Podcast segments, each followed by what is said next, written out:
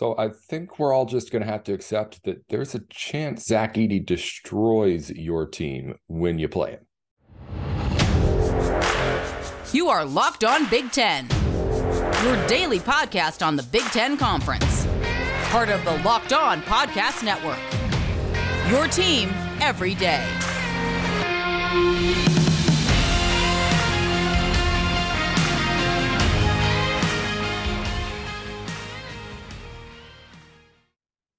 Hey, Nate Dickinson here. Thanks for tuning in to Locked On Big Ten. Coming up on today's show, pretty simple format. Big weekend in Big Ten basketball means that we've got a lot to go over, and we're going to start off with the big day from Zach Edey Sunday.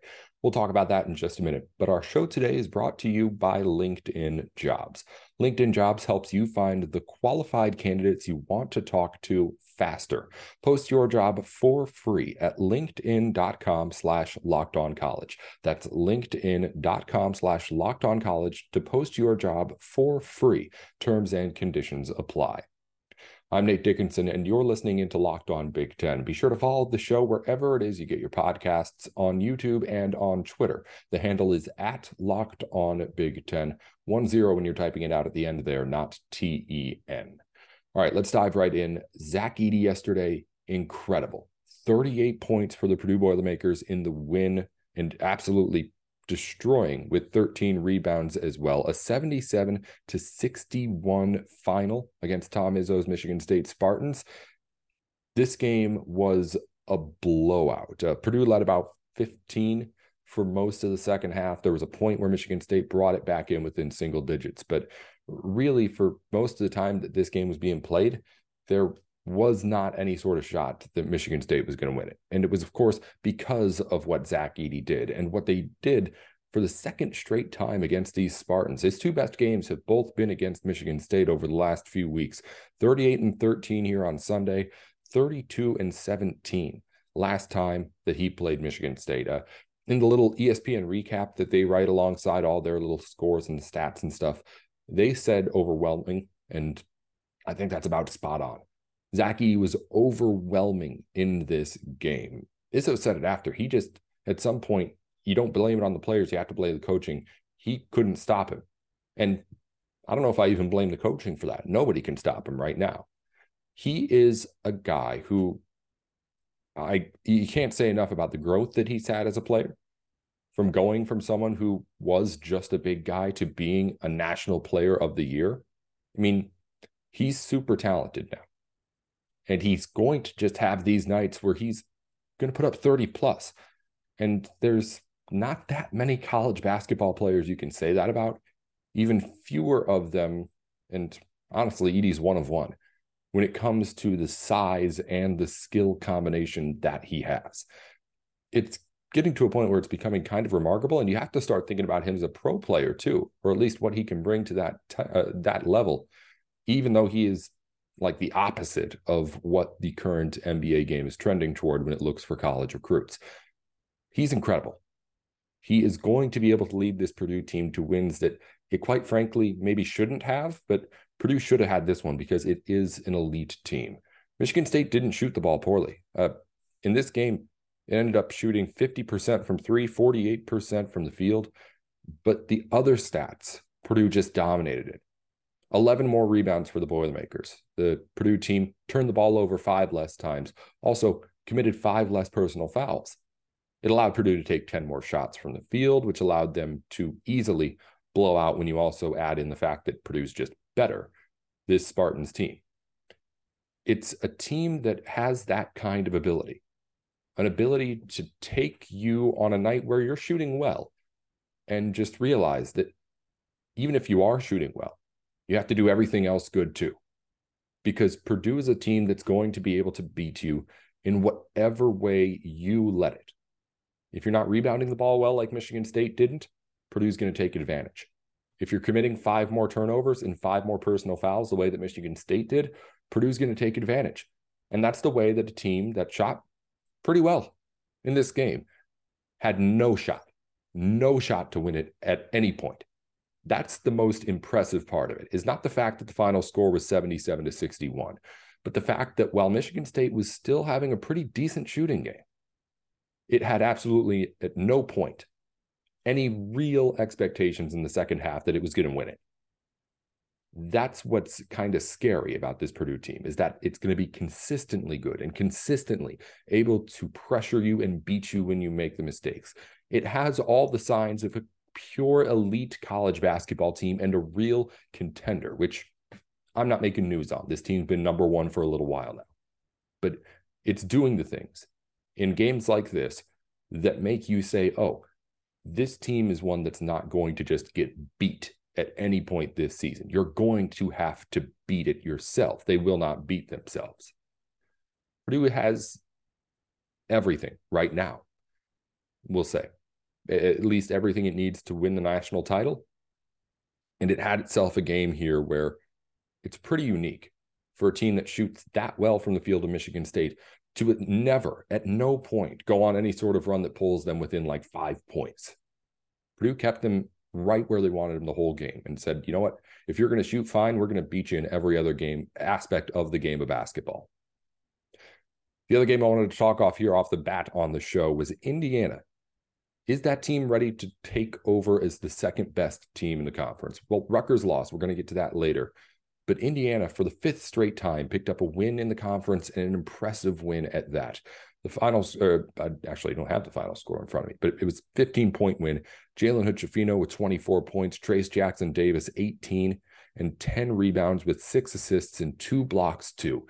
He's continuing to be a stat sheet stuffer as of late, doing more than just scoring the basketball and rebounding like he normally does. He's been all over the field, all over the court, and he's been the All American that he was at the start of this season.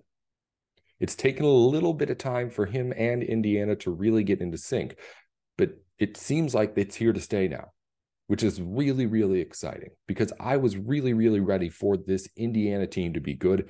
And once Purdue got good, I was really, really ready for Indiana Purdue to become a game that's really, really important to get. It's getting there. Indiana's climbing its way back, and I'm interested to see. We don't have another full four or 68 team bracket from Joe Lunardi in the last couple of days. But with what Indiana's been doing, they're going to play their way up into a top four seed, if not higher. And I'm really excited about what's happening in Bloomington right now because that team is looking good, and the people that you want to see stepping up are stepping up. Uh, Jalen Hood 24 points, as I said in this one, had himself six threes. Malik Reneau got himself eight rebounds, 15 points, too. I list the rebounds first because the rebounds may be most important. Trey Jackson Davis cannot be the only guy that's getting a lot of rebounds on this team if there's no big rebounding presence out there on its own. It's Malik Reneau rebounding really important for him to get in there and get. Uh, five in a row, back up for a tie for third in the Big Ten. I'm really excited for what happens when Indiana plays Rutgers, actually. Rutgers won by 15 back in December when those two teams played early in the season. Indiana's a different team now. That game's going to be on February 7th, and it's going to be a lot of fun. That's a look at the first couple of games here from the weekend that I wanted to take a quick glance at. After the break, we're going to get into everything that's going on elsewhere. We had Iowa beating Rutgers by double digits at home. Penn State blows out Michigan. Maryland blows out Nebraska The people who took care of business and did not over the weekend, coming up here on Locked On at Big Ten. The NFL playoffs are here, and we're really excited about our new sports betting partner at Locked On because they're the number one sports book in America, FanDuel. And if you're new to FanDuel, that's even better. They have so many great features that make betting on sports fun and easy. New customers also get a nice advantage here with our Locked On partnership. If you bet $5, you can get $150 in free bets guaranteed just for getting into the system at FanDuel. You sign up at fanduel.com slash locked on to get the bonus. FanDuel.com slash locked on. FanDuel has all the favorite bets that you could want money lines, point spreads, props. If you're a sports better, you know what I'm talking about. You bet on all the latest Big Ten games. And if you, of course, hear a line on the show, it's coming from FanDuel. FanDuel, again, the number one sports book in America. So you know that you're getting some serious people who are going to get the job done right if you're getting your sports betting in. And if you've been a sports better for a while, you know that's not always uh, an easy thing to find too. So head on over to locked or uh, sorry, fanduel.com slash locked on to get the bonus. A $5 bet gets you $150 in free bets over at FanDuel. Again, fanduel.com slash locked on. Make every moment more with FanDuel, official sportsbook partner of the NFL. Also, once you're done here over at our show today, Locked On is heading to the Senior Bowl. Get inside analysis from the hosts that covered the NFL's next generation in college and find out which NFL draft boards those players will be climbing, all in one location. You can do it by subscribing to Locked On NFL Draft. Locked On NFL Draft for nightly live shows from the Senior Bowl starting Tuesday and then Wednesday and Thursday too at 9 p.m. Eastern. Live shows from the Senior Bowl. It was a whole lot of fun last time. We've got a bunch of our hosts out there in Alabama here this year too. And every night, Tuesday through Thursday, 9 p.m. Eastern, you can tune in to see how everyone's looking over at the Senior Bowl, whether you're a college fan interested, an NFL fan looking for the draft, and anything in between. It's Locked On NFL Draft, one of the cooler things that we do here at Locked On with all the access they give us over at the Senior Bowl. Let's continue to talk more here on Big Ten basketball from the weekend. But first, the latest update we have from Joe Lunardi. It's from Saturday night. So after the games from Saturday had been played, an update made at least not in the full 68 bracket, but in the top four seeds and then on the bubble, which has plenty of Big Ten representation. So just a quick update. The Big Ten has Purdue at the top seed. Indiana and Rutgers are listed at five seeds. Those are the only three teams in the top five in seeding now. On the bubble, more importantly, Maryland is up to the next four in. Wisconsin is now the second team out. Penn State, the third team out, and Ohio State, the sixth team out. Again, Wisconsin drops to second team out, Ohio State, the sixth team out after they both lose on Saturday night. Also, Penn State with third team out means that Big Ten's down to just eight teams in Joe Lunardi's latest projections. The ACC has eight teams in it currently right now as it's catching up. I think things are starting to separate naturally. I think trying to get 11, 12 teams in the Big Ten was all in the championship was always going to get, uh, I think, derailed at some point. But I think at the moment you're looking at a point where eight teams currently in is probably the minimum that the Big Ten can think about nine or 10 is probably more realistic, but I think we are going to see some separation within the what are now four teams that are really firmly on the bubble. And maybe one of those other teams that's a little bit safer takes a couple losses and falls back down near that bubble area too. But that's the latest up update from bracketology. So with that, let's go into what we saw elsewhere in the Big Ten over the weekend. Iowa knocks off Rutgers in a game between a couple of teams that are safely in the tournament, at least for now. The offense crazy in this game. Iowa drops 93 points, top offense in the Big Ten in the Hawkeyes. It has been for a while. First team to score 80 on Rutgers all season, which was an impressive stat just from the Rutgers side that I didn't know, but also Iowa just insanely good. Iowa had a bigger rotation this game. We talked before about how the Hawkeyes can't really afford to have a six man rotation like they did in their last loss. This time they get themselves eight players with double digit minutes and you get back Patrick McCaffery to our and, and get him on to the floor again. Uh, Connor McCaffery, I believe, yeah, he was uh, three for three and three from three in 13 minutes. And now I'm doubting myself on the McCaffery names too. Shoot. All right. Well, I'll make sure I'm getting that one right, of course. People who know, of course, are yelling me, I know for right now, and I should know which one it is. I do know which one it is. It's just getting away from me in my head. But we'll get that in a second. Anyway, Penn State or Iowa, just bigger rotation was good. Again, that team cannot do it with only six guys, but at the same time, it was, as I mentioned before, six really good players. So if they get a couple more guys going like they did here in this game, that's what you're going to get. An Iowa team that's able to really drop a bomb with 45 and 48 in the two halves against Rutgers a really, really good effort for both of them. Patrick McCaffery. Okay. Patrick McCaffery, the one who came back from injury and went three for three from three for nine points in 13 minutes. He looked good. Iowa just all around looked outstanding.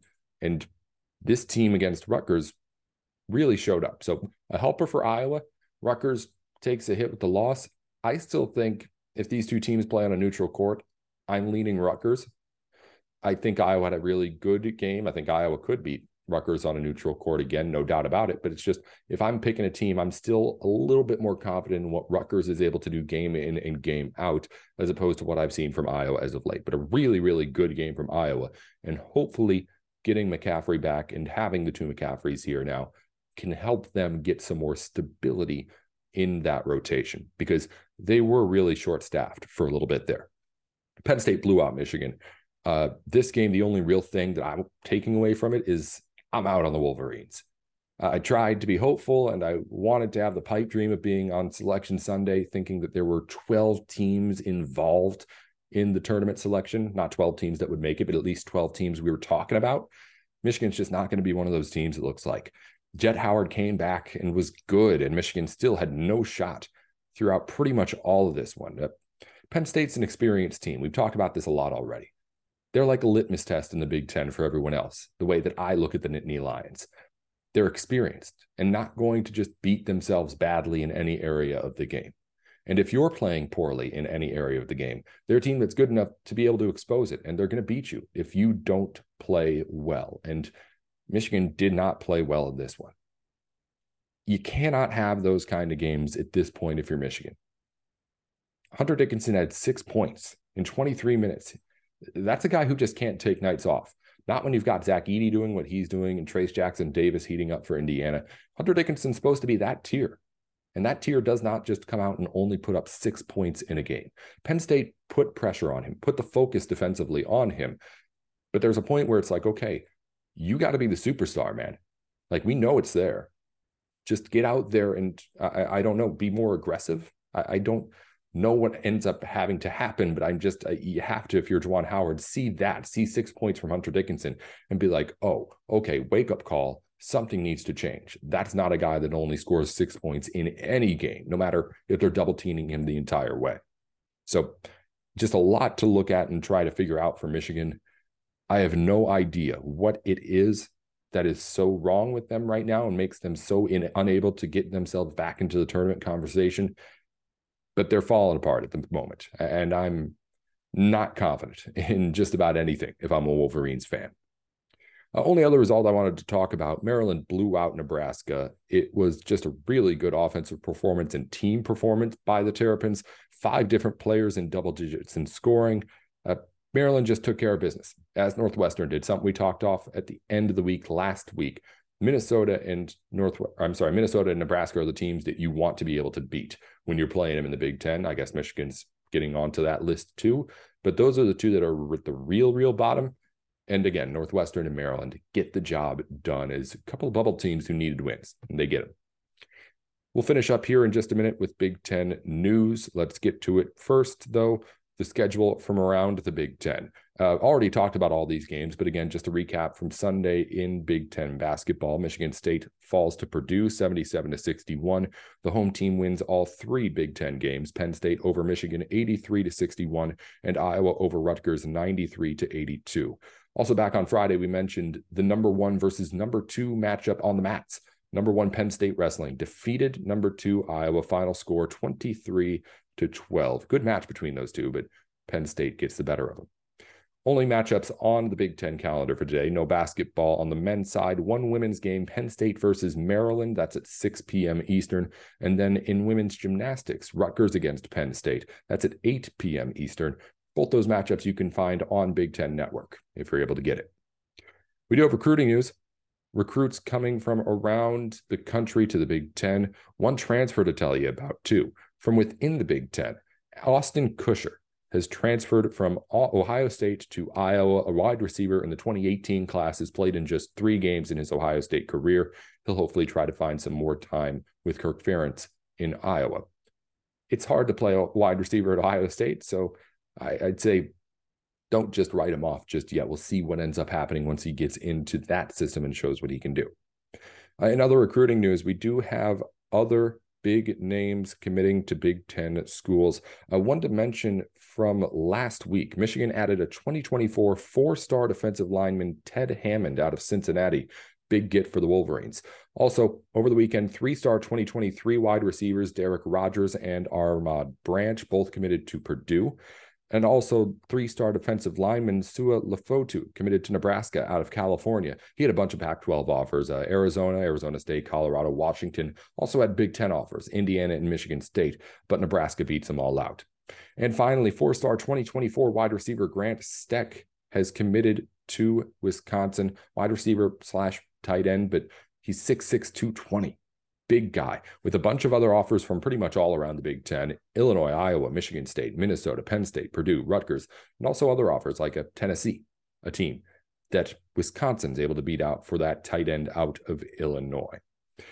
That's the look at recruiting and the schedule from around the Big Ten. That's a wrap on Locked On Big Ten for the day. I'm Nate Dickinson. A reminder that once you're done here with our program, for your second listen, check out our brand new podcast, Locked On College Basketball. Experts Isaac Schade and Andy Patton take you throughout the college basketball landscape to get you everything that you need to know with big time experts, analysis, coaches, and players from the basketball landscape. Locked On College Basketball, available on YouTube and wherever you get your podcasts too. Also, be sure, of course, to subscribe into this show, Locked On Big Ten, available every weekday on YouTube and on wherever you get your podcasts. Also on Twitter at Locked On Big Ten for all of them. One zero at the end when you're typing it out, not T E N. I'm Nate Dickinson with Locked On. We'll be back next time here with more.